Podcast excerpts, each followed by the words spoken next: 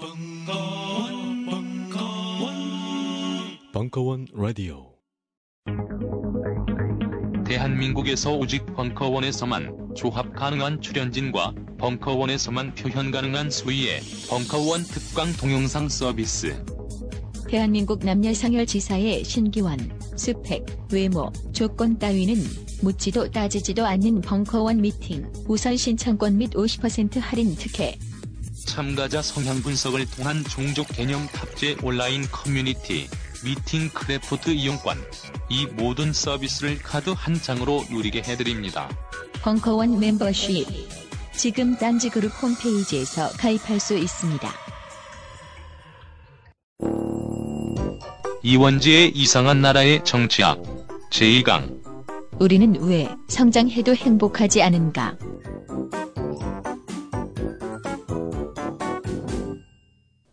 안녕하세요. 저 자유인 이원재입니다.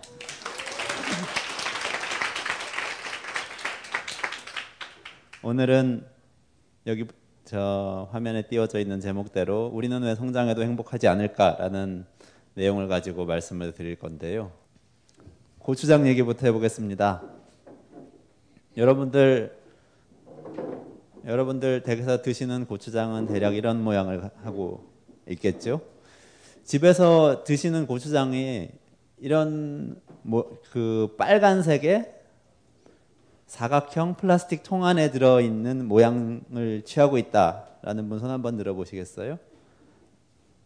네, 약 어, 자리에 계신 분의 80% 정도가 손을 드셨습니다. 그러면 그것이 아닌 다른 모양을 띠고 있다. 손 한번 들어보시겠어요? 아, 두 분, 세 분, 네 분, 다섯 분, 아, 약 10, 15% 정도가 손을 드셨네요. 혹시 어떤 모양의 고추장을 드시나요?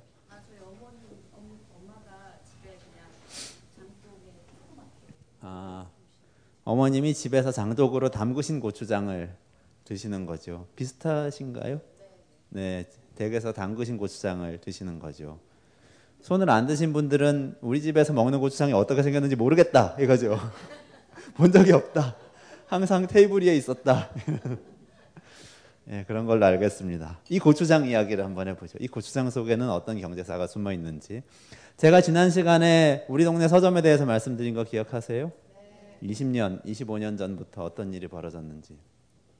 네, 여러분들한테 제가 질문을 드릴게요. 아마도 고추장이 어떻게 생겼는지 모르시거나 아니면 장독에서 담근 고추장을 드시는 분들은 모르실거나 관심이 없으실 수도 있겠지만 이 사각형 통에 든 고추장은 우리 앞에 대한민국에서 언제 등장했을까요? 자, 추측해 보세요. 픽션을 써 보세요. social fiction 80년대는 이건 너무하잖아요. 10년을 답으로 이야기하신다는 거는 자, 몇 년? 80년대까지 대체로 맞는 것 같습니다. 여기까지 일단 점수를 드리고 86 아시안 게임 때 나왔다. 임춘혜 선수는 그 고추장을 먹을 수 있었을 수도 있겠네요. 네, 또 86년 나왔습니다. 83년, 83년에 혹시 뭐 하고 계셨나요? 직업이 초등학생이셨다고요. 네. 그렇지군요. 오래전입니다. 83년, 86년. 자, 정답을 일단 알려 드릴게요. 저기 청정원이라는 브랜드는 지금도 사용되고 있는 브랜드죠. 주식회사 대상이라는 기업에서 만드는 브랜드입니다. 이 주식회사 대상은 어, 이 자, 다들 잘 아시는 기업이죠. 음식과 관련된 소비재를 만드는 회사고 여러 개의 굴곡을 겪었죠. 뭐 이렇게 한번 뭐 화해 신청도 하고 IMF 때 망하는 것 같았다가 다시 살아나기도 하고 여러 가지 일을 겪었던 기업인데 이 기업이 전라도의 순창이라는 곳에 가서 고추장을 양산하는 공장을 처음으로 지은 해가 1989년입니다. 1989년. 그 해는 제가 지난 시간에 말씀드렸던 그 서점이 우리 동네에 문을 열었던 그 시기하고도 아주 아주 근접하게 아주 근접하게 일치하는 해입니다. 1989년에 대상의 임원진은 아주 당시로서는 파격적인 결정을 한 겁니다. 고추장을 장독대에 들어에서 떠다가 먹어야만 하는 이 고추장을 공장에서 양산을 해서 전국에 유통을 시키겠다는 계획을 세우고 실행에 들어간 거죠. 지금 여러분들 고추장 이 통에 담겨 있는 거 아무렇지도 않으시잖아요. 그리고 그렇게 병에 물들어 있는 것도 아무렇지도 않으시잖아요. 그런 것들 상상할 수 없는 데가 있었잖아요. 그런데 이 기업이 그걸 상상한 거죠. 89년에 이 기업이 했던 결정에 더 놀라운 점은 뭐냐면 순창에 가서 공장을 지었다는 것이 놀라운 것이었죠.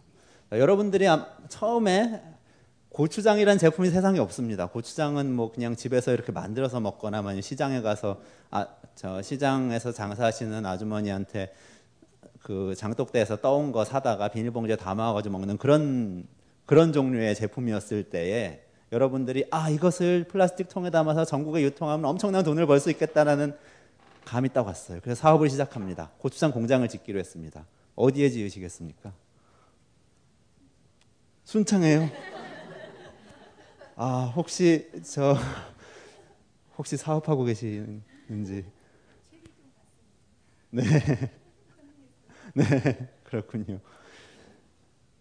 순창을 떠올린 것은 대상 당시에 주식회사 대상 임원진의 탁월한 선택이었는데 보통은 보통의 상황에서라면 그렇게 하지 않았을 것 같아요. 왜냐하면 이 고추장을 가장 먼저 많이 사 먹을 소비자들은 누구일까요? 서울에 있는 어떤 사람일까요? 수도권에 대체로 있을 것 같고 직장에 다니는 사람 맞벌이 부부일 가능성이 높다는 거죠. 그리고 직장에 다니고 수도권에 살, 산다면 왠지 중산층 이상일 것 같은 느낌이 딱 들죠. 그런 사람이 아마도 사 먹을 것 같잖아요. 그러면 수도권에서 팔 고추장을 만드는데 수도권 근처에 공장을 짓는 게 합리적이지 않을까요? 그리고 수도권에서 멀어지면 멀어질수록 그 유통이나 물류 비용이 많이 들 것이고 어, 그리고 거기서 일할 사람들을 구하는 것도 쉽지 않을 수도 있죠. 대상이라는 곳은 원래 서울에 있던 기업이었으니까. 그래서 왜 순창에 이 공장을 처음으로 지었을까 하는 의문을 가질 수가 있는데 이유가 있었어요. 왜 그렇죠? 네. 네, 정서적으로 잘 받아들여질 수 있기 때문에 어떤 정서? 어떤 정서일까요? 그렇죠. 예, 순창이란 고장 뭔가 지역에서 직접 만들어 가지고 오는 것이다라는 게 한 가지 있었죠. 그러니까 전통적인 음식을 플라스틱 통에 담아서 슈퍼마켓에서 팔겠다고 결정을 할 때는 거기에 걸맞는 어떤 변명이 있어야 되는 거죠. 너희들이 이, 이 나라의 이 수백 년의 고추장의 역사를 감히 모독해라는 이야기를 들었을 때 디펜스를 할 수 있는 그런 마케팅 포인트가 하나 있었어야 됐고 또 한 가지가 있어요. 이거는 여러분들 마음속에 있는 건데 어, 아마도 있을 것 같은데 없을지도 몰라요. 제가 상황을 한번 말씀드려 볼게요. 당시만 해도 많은 가정이 시부모님들을 모시고 같이 살고 있었어요. 특히 맞벌이를 하는 여러분들이 생각하는 젊은 신혼부부 중산층이면 그런 집안들이 많았을 것 같아요. 시어머님하고 항상 이렇게 아침 식사하고 저녁 식사를 같이 하는데 어느 날 갑자기 고추장 종지가 놓여 있던 자리에 플라스틱 통이 등장을 하는 상황이 오는 거죠. 그 상황에 대해서 뭔가 설명을 해야 되잖아요. 뭐라고 설명을 해야 될까요? 어머님, 이게 저 전라도 순창이라는 곳에서 만들어 온 아주 몸에 좋은 고추장인데 좋은 거래요. 우리가 장독에서 만드는 그런 거하고는 질이 달라요. 그리고 옛날에 순창이라는 고장은 너무 고추가 잘 나고 볕이 잘 들어서 고추가 너무 잘 나서 너무 맛있고 건강에 좋기 때문에 임금님이 고추장을 진상받던 그런 고장이래요. 저 이 사실에 대해서 확인 안 해봤습니다. 근데 주식회 주식회사 대상에서 그렇게 홍보를 했어요. 그 당시에 이제 광고나 마케팅에 그런 이야기들이 나옵니다. 프리미엄 전략을 쓴 거죠. 그러니까 아까의 그 사람들이 마음속에 갖고 있는 전통은 중요한 거고 이것을 이렇게 해치면 안 된다고 반감을 가질지도 모르는 거에 대해서 방어를 하고 그리고 사람들이 다른 사람한테 이것을 사 먹는 것이 더 좋은 것이라고 설득할 수 있는 그런 요인을 하나 던져준 거죠. 그렇게 해서 순창에서 고추장이 만들어지기 시작합니다. 근데 혹시 저기 여러분들 그 저 옛날에 다 국사 과목 들으셨죠? 그럼 우리나라에 고추가 들어온 게 언젠지도 기억하시겠네요. 네? 중얼중얼 중얼중얼 중얼중얼 중얼. 네. 임진왜란 이후 뭐 기록에 따라서 약간씩 다르긴 한데 임진왜란 이후에 언젠가인 걸로 알려져 있죠. 그럼 뭐 16세기, 17세기 뭐 이랬을 것 같은데 그럼 뭐 사실 그렇게 오래된 것도 아니잖아요. 전통의 뭐 임금님 진상을 받았으면 얼마나 오래 얼마나 많이 받으셨겠어요. 그렇게 오랫동안 아닙니다. 뭐 꼭 근데 고추장 하면 우리는 천년, 이천년 된 우리 전통 음식 같은 착각이 딱 들잖아요. 그 워낙 이렇게 홍보를 잘 한 것 같아요. 여기까지 오기까지. 그런데 이제 이 고추장이 그 다음에 어떤 운명을 겪게 되는지 한번 같이 이야기를 해보죠. 1989년에 처음으로 고추장 공장이 순창에 지어지고 나서 지금 시간이 몇 년이 흘렀죠? 예, 24년, 5년. 이것도 뭐 토론해봐야 되나요? 24, 5년이 흘렀습니다. 제가 2010년의 통계를 가지고 있는데요. 전국에서 순창에서 만들어진 양산된 이 고추장, 통 안에 든 거, 이 고추장이 많이 팔렸습니다. 얼마어치나 팔렸을까요? 이 고추장 한 통에 얼마쯤 하나요? 1kg. 고추장 1kg에 얼마인지도 그냥 아무렇게나 마트에 가서 카트 안에 다 쓸어 넣기 때문에 개별 상품의 가격이 얼마인지는 정확히 모르고 나중에 카드 회사에서 계산해 주는 대로 내시나요? 네? 15,000원. 예, 15,000원. 조금 가까워 좋은 데 가서 쇼핑하시나 봐요. 만 원쯤 한, 한다고 그래요. 만 원쯤. 만 원쯤 하는데요. 자, 그거는 이제 고추장 시장이 얼마나 됐는지 가늠해 보시라고 힌트를 드린 건데. 힌트가 되나요? 얼마치 2010년에 연간 순창 고추장 판매량은 얼마나 됐을 것 같습니까? 이 회사만만이 아니고요. 그 다음에 순창에는 여러 개 고추장 회사들이 공장을 지었어요. 대상이 잘 되니까 10억 단위, 10억 단위 정도 될 것 같다고 말씀하셨는데요. 네? 뭐라고 하셨죠? 아, 1조 원, 10억과 1조 원 사이에서 토론을 하셔야 되겠는데 제가 중재를 하겠습니다. 딱 정확하게 한 반 정도로 한 3천억 원 정도로 진짜 3천억 원어치가 팔렸어요. 3천억 원어치. 3천억 원이면 많이 팔린 건가요? 적게 팔린 건가요? 감이 오시나요? 어떠세요? 10억 원짜리 아파트로 따지면 한 300채밖에 안 되네. 3천억 원이 어, 순창군에서 생산된 물건이 3천억 원어치가 팔린 거잖아요. 다시 말해서 89년에 1989년에 그 순창군의 고추장 산업은 매출이 0원이었다는 거잖아요. 제로 없었던 거죠. 근데 2010년에 그 산업은 3천억 원이 된 거죠. 3천억 원짜리 산업이 순창군이라는 지역에 생긴 겁니다. 순창군의 1989년 당시 인구는 5만 명이었습니다. 4만 9천 몇백 명 가량이 됐습니다. 5만 명이 거주하고 있는 지역에 3천억 원짜리 산업이 없던 것이 새로 생긴다는 것은 어느 정도의 무게를 가지고 있을까요? 우리나라 인구가 몇 명이죠? 5천만 명이죠. 5천만 명의 인구가 있는 곳에 우리나라에서 큰 기업이 어떤 게 있나요? 삼성전자 이런 기업이 있죠. 또 현대자동차 이런 기업이 있죠.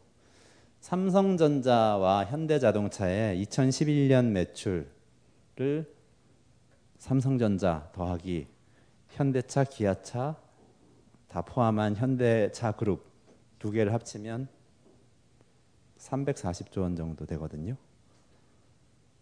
5천만 명이 있는 대한민국에 삼성전자와 현대차를 합친 340조 원이란 매출을 대한민국 5천만 명을 천으로 나누면 5만 명이 되죠. 순창군의 인구가 돼요. 대한민국의 천분의 1이 순창입니다.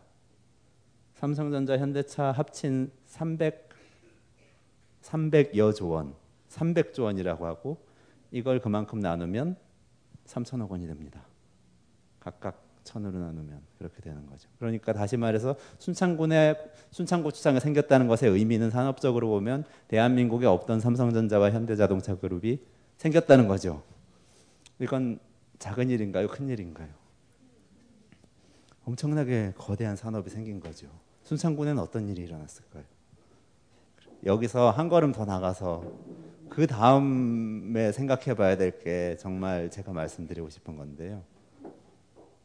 89, 1989년에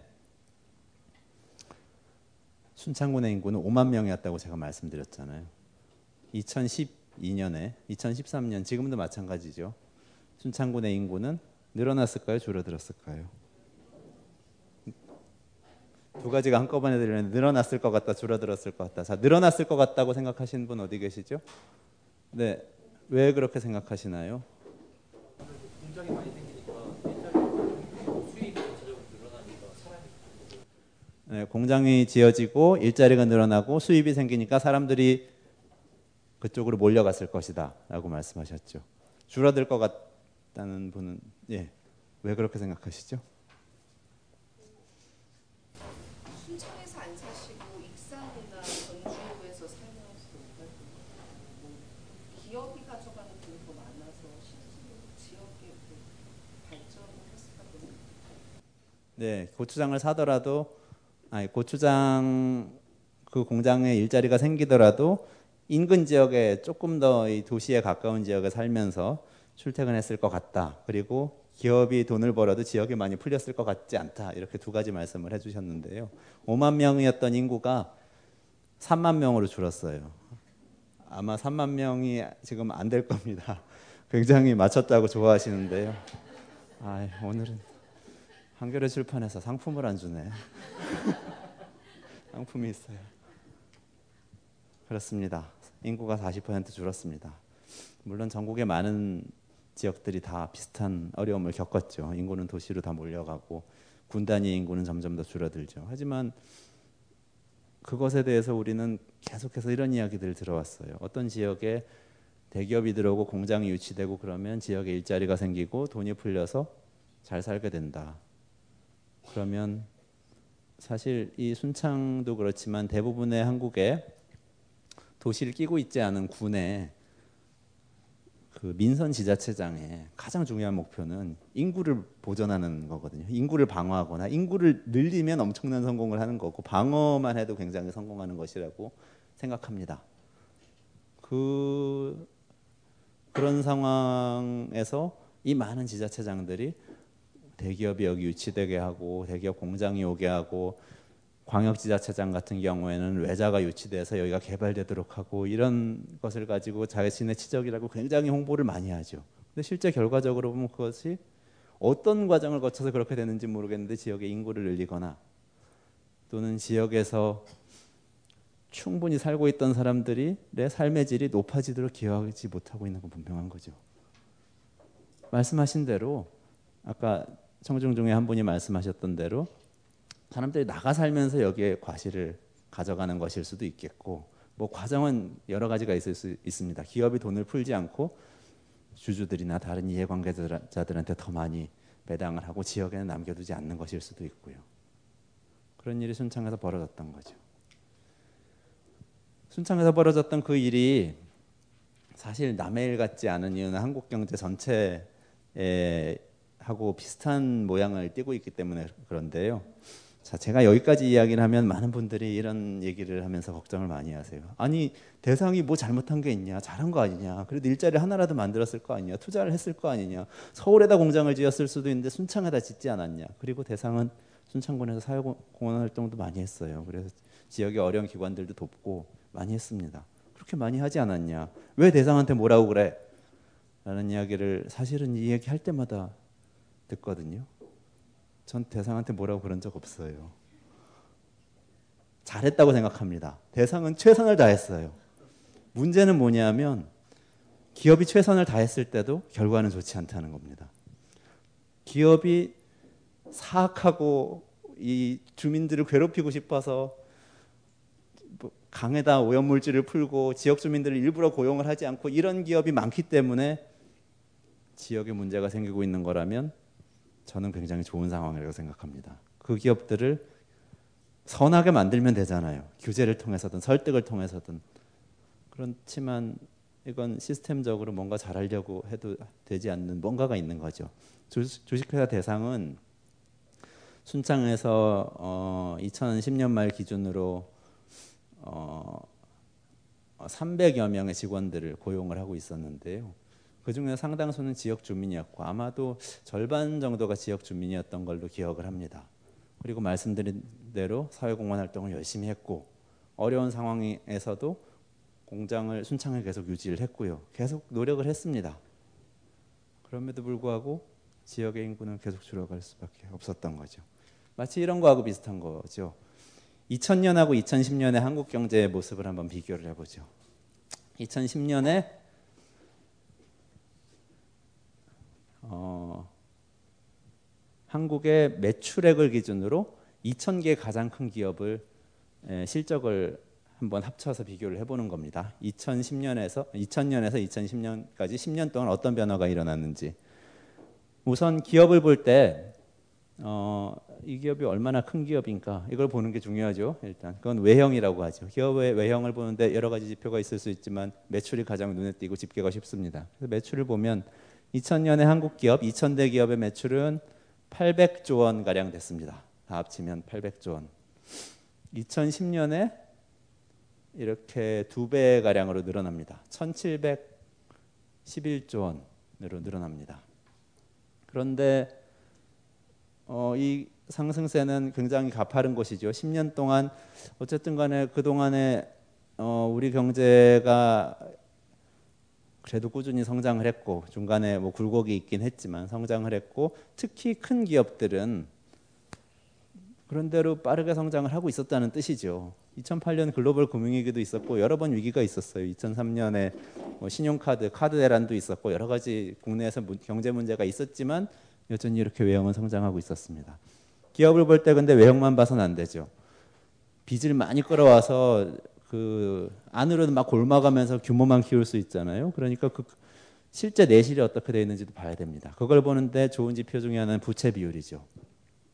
부채 비율을 비교해 봤더니 10년 동안 절반으로 떨어졌습니다. 200% 가량에서 100% 가량으로 떨어졌죠. 그리고 또 하나 생각해 봐야 되는 것이 이제 생산성인데요. 효율성이죠.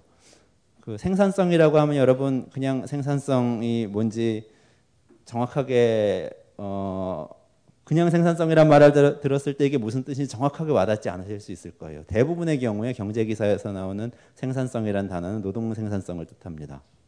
사람 한 명당 매출이라든지 이익이라든지 뭐 이런 거죠. 또는 사람 한 명당 생산량이 어떻게 됐는지.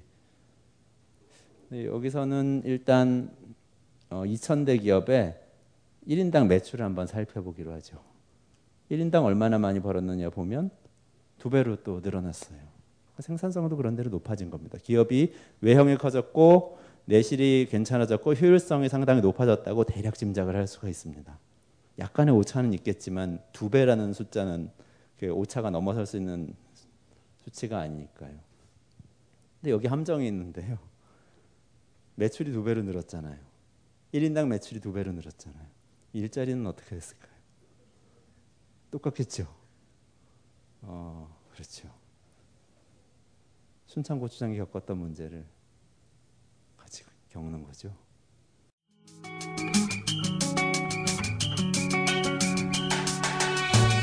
대한민국 대표 셰프 박찬일이 벙커원에 옵니다. 밥하는 요리사 박찬일의 밥맛 떨어지는 이야기. 벙커원이 아니면 절대 들을 수 없는 이야기. 7월 22일 월요일 저녁 7시 30분. 자세한 내용은 벙커원 홈페이지에서 확인하세요. 우리 경제에 일어난 일을 계속 그 말씀을 드리고 있는 건데요.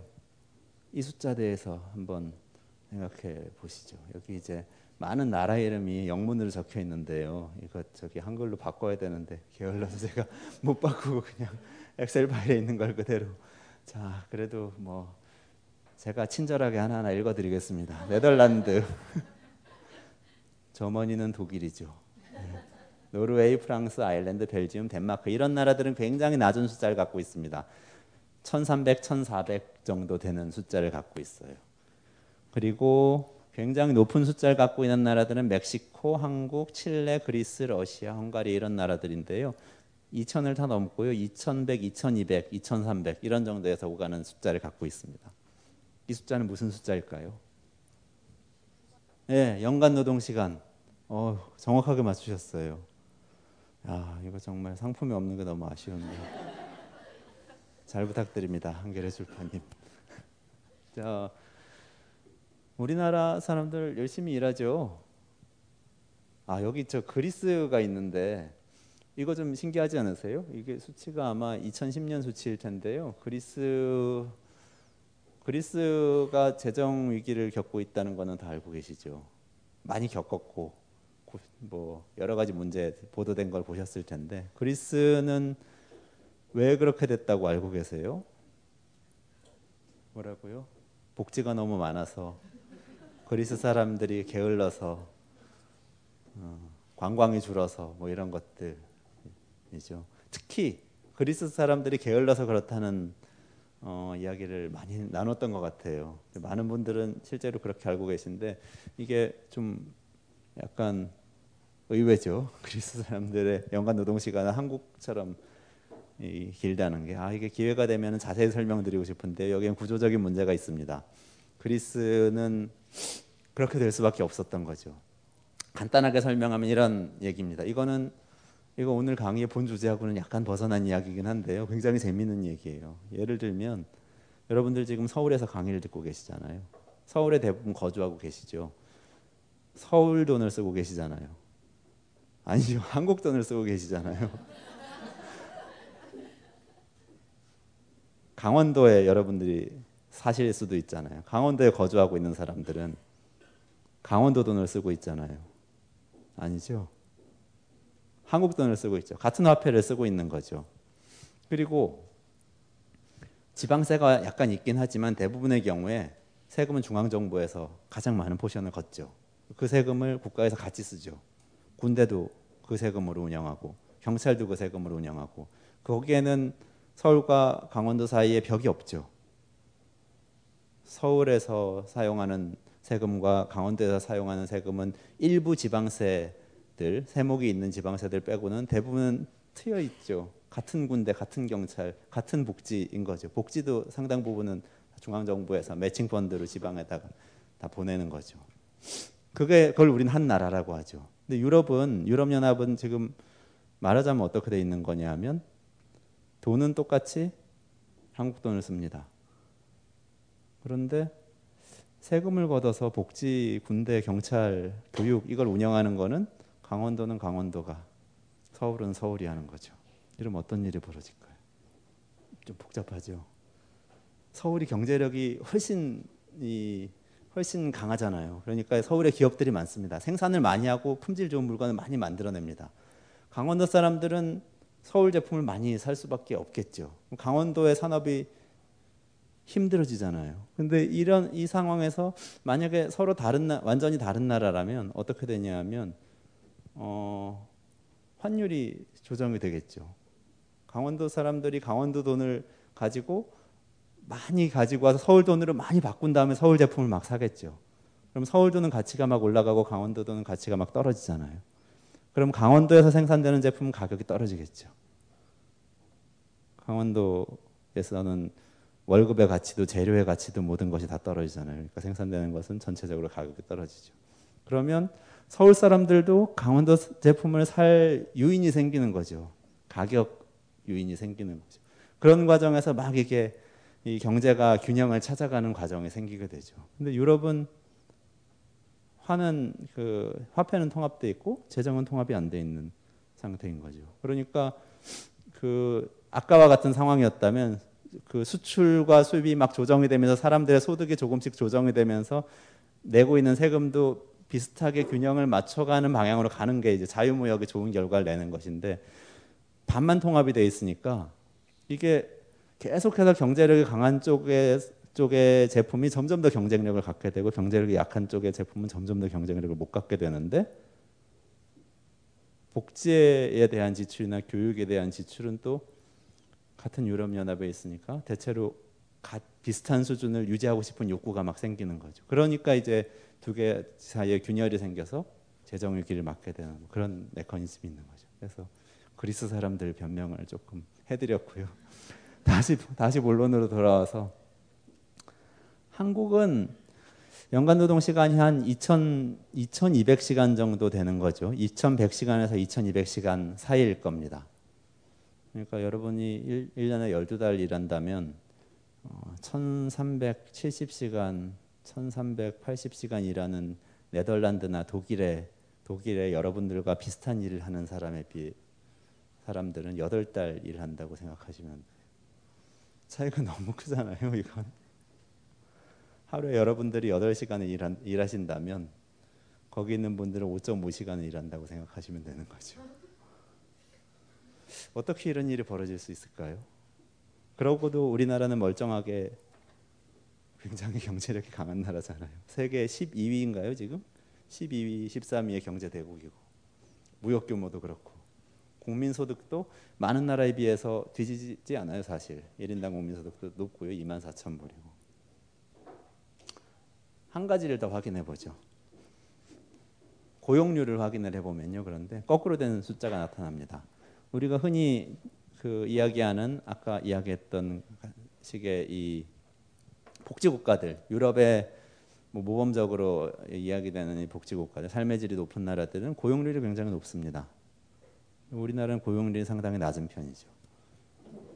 아이슬란드, 스위스, 노르웨이, 덴마크 같은, 나, 같은 나라들은 고용률이 75% 이상이고요. 77, 78, 어, 80%까지 가기도 하는데 우리나라는 조금 오래된 수치인데 어쨌든 63%, 63%라는 것은 어, 노동 가능한 인구 16세부터 64세의 인구 가운데서 63%는 직장을 다니고 있다는 이야기죠. 그러니까 이렇게 요약할 수 있겠죠. 우리는 직장에 가서 일을 하고 있는 사람들은 굉장히 오랫동안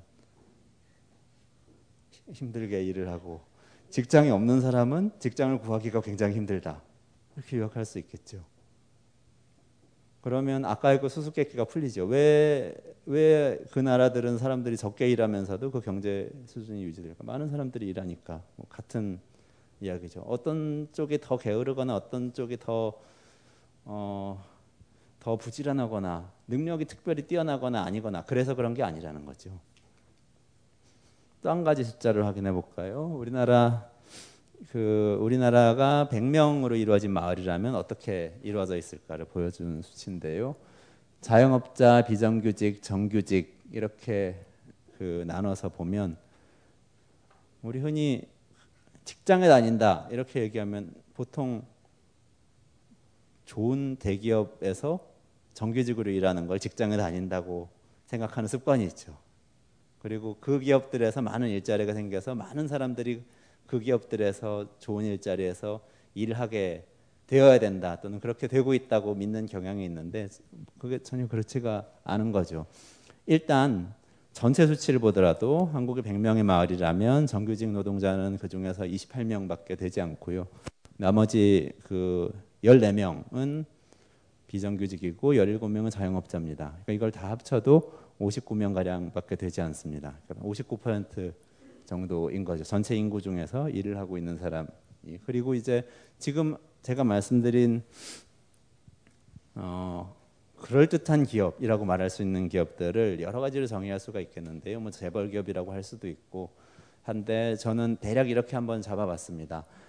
어, 주식시장에 상장되어 있는 기업 중에서 대체로 이익을 좀 내고 있는 기업들 그리고 제조업 이렇게 따져보면 상장 기업 중에서 5년 이상 부가가치를 발생시키고 있는 기업이 559개가 있습니다. 이 기업 안에 여러분들이 생각하는 대부분의 그 기업들이 들어 있습니다. 삼성전자, 현대자동차, 포스코 그리고 이 우리가 이름은 모든 사람들이 다 아는 건 아니지만 이 기업들과 직접 거래를 하고 있는 제조업체들 1차 협력업체라고 대체로 하죠. 그런 업체들이 다 들어가 있는데 거기 고용이 돼 있는 사람들 다 합쳐봐도 우리나라 전체가 100명이라면 1점 몇 명밖에 되지 않습니다.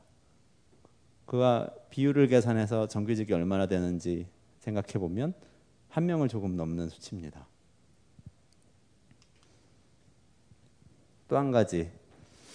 그래서 이제 우리가 지금까지 확인한 거는 우리나라는 굉장히 일을 마, 일하는 시간이 긴 나라고 일하는 사람은 그리고 일을 하지 않는 사람한테는 일자리가 굉장히 적은 나라라고 확인을 했고 그리고 그 일자리 중에서도 자영업이나 비정규직 비중 상당히 높은 상태이고 그리고 특히 처음에 이야기로 돌아가서 순창 순창에 순창 고추장 공장이 생기면 일자리가 생기고 지역 주민들이 주민의 수가 더 많아질 수도 있다는 기대를 했지만 그렇게 되지 않았던 것처럼 우리가 삼성전자, 현대자동차가 더 잘 되고 수출을 더 많이 하고 삼성전자가 애플하고 겨루고 현대자동차가 도요타, 렉서스하고 겨뤄도 사실 일자리가 그렇게 생기거나 그런 기대는 안 하는 게 좋다는 결론으로 이제 가게 되는 거죠.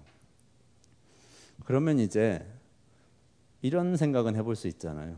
그러니까 꼭 삼성전자, 현대자동차 다녀야 되는 건 아니잖아요. 삼성, 현대차는 나가서 잘하면 되는 거고 그 기업 다니는 사람들은 자랑스러운 거고 다만 뭐 우리가 그렇게 유명한 기업 아니라도 동네에 있는 자영업자든지 삼성전자, 현대자동차 같은 글로벌 체인에 맞물려 있지 않은 그냥 국내에서 작은 제품을 만드는 중소기업이든지 이런 데 다녀도 비슷한 삶의 수준을 유지할 수 있으면 뭐 괜찮잖아요.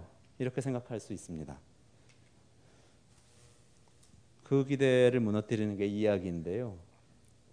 이 어, 보통 이제 300인 이상 고용하고 있는 기업을 대기업이라고 하죠. 정부에서 뭔가 지원을 하거나 정책을 펼 때 그렇게 대부분의 업종에서 그렇게 정의를 합니다. 그 기업들에서 우리 흔히 그 대기업 비정규직 문제가 우리 우리 사회에서는 굉장히 많은 이슈가 되죠.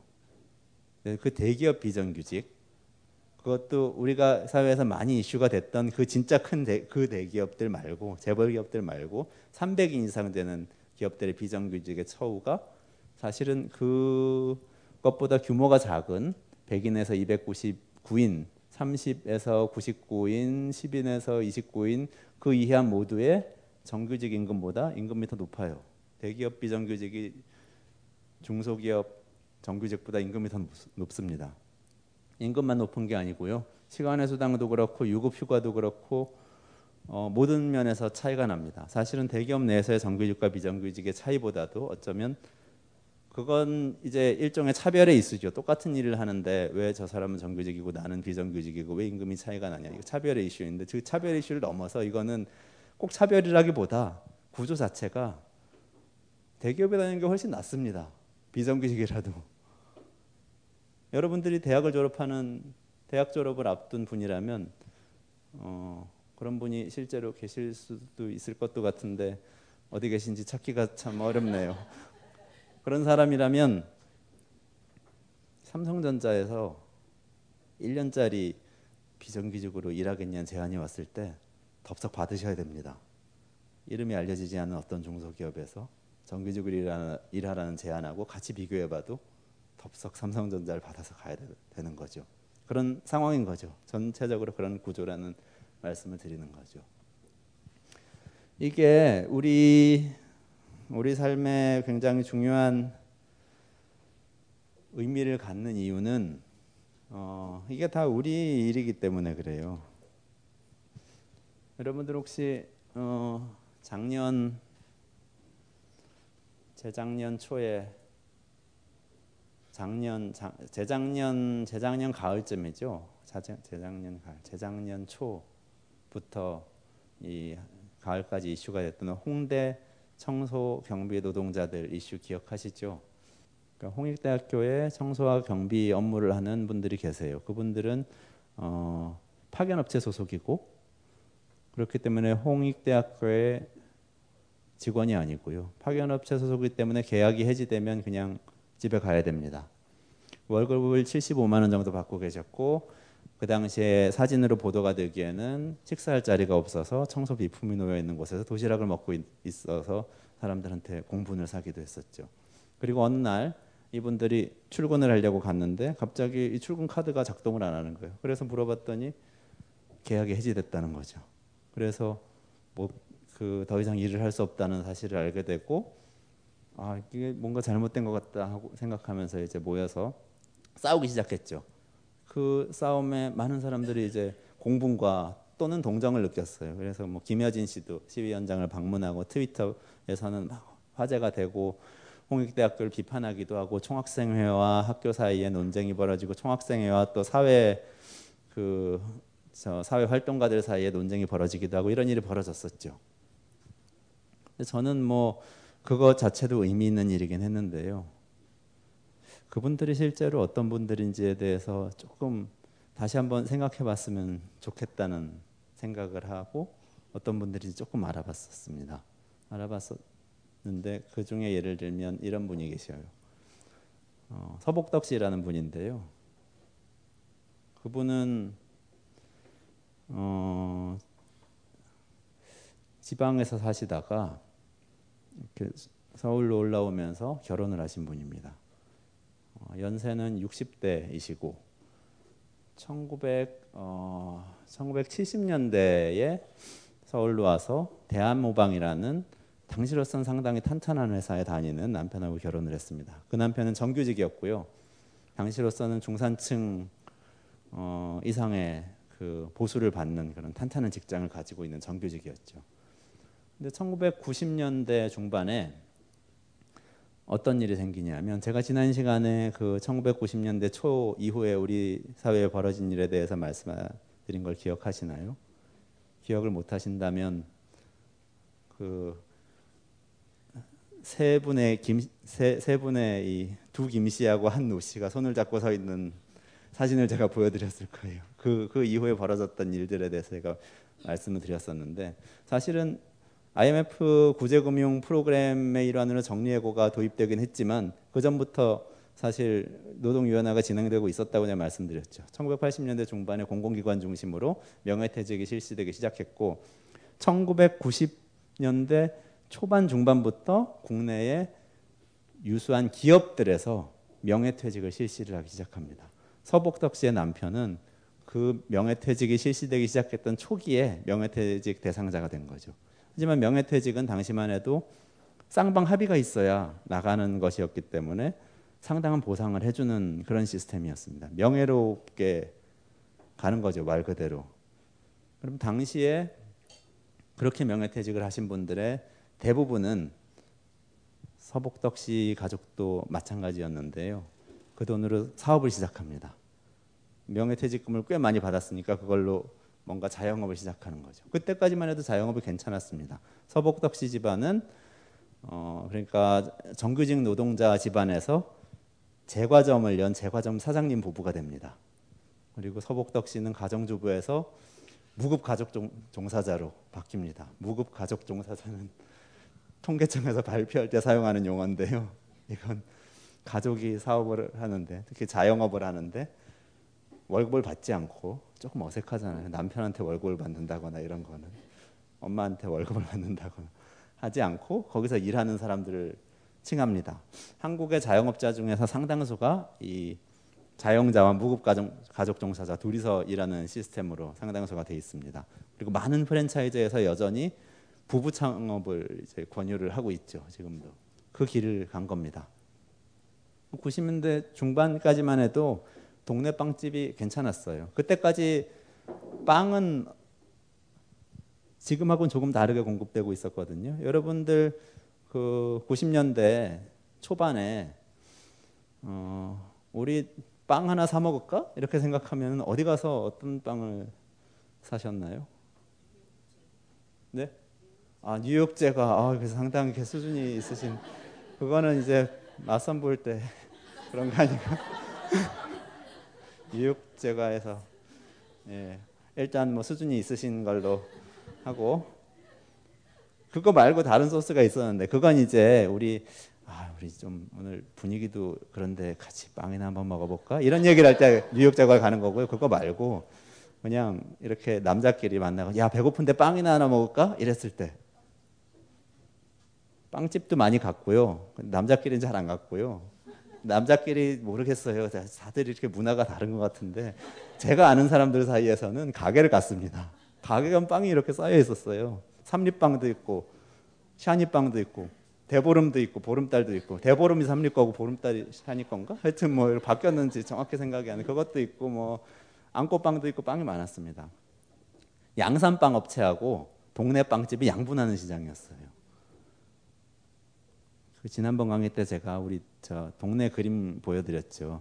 동네가 있었고 거기에 구멍 가게가 있었고 생선 가게가 있었고 채소 가게가 있었고 조금 더 거슬러 올라가면 공동수도 있었고 그런 것들 쭉 보여드렸잖아요. 그것처럼 빵집이 하나씩 있었죠. 그 동네 빵집은 갓 구운 빵을 파는 곳이고 그 옆에 있는 구멍가게에는 양산빵이 쌓여 있었죠.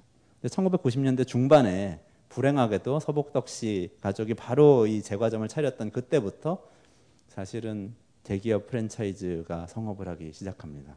동네에 프랜차이즈 빵집들이 생기기 시작하고요. 그것이 양쪽으로 타격을 줍니다. 그래서 양산 양산 빵 업체들은 IMF 구제금융 맞던 그 시기에 다 다 그 부도를 냈죠. 그게 이제 갑자기 금융위기를 맞아서 그런 것도 있지만 그 전부터 이 경쟁에서 밀려서 쭉 안 좋아지고 있었던 겁니다. 그러니까 동네 구멍가게에서 사람들이 빵을 안 사 먹게 되고 있었던 거죠. 또 한편에서는 동네 빵집들이 점점 더 압박을 받기 시작합니다. 그래서 이 서복덕씨 부부의 빵집은 2000년대 초반에 2001년인가요? 결국 문을 닫게 됩니다. IMF까지 지나갔지만 뭐 방법이 없는 거죠. 그리고 나서 그 다음이죠. 홍대에서 청소 노동자가 돼서 비정규직으로 살아가겠다고 생각한 그 다음이죠. 자, 우리 지금 아까 제가 보여드렸던 그 사람 한국 사람들이 노동시장에서 어떻게 존재하고 있는가를 쭉 거친 겁니다.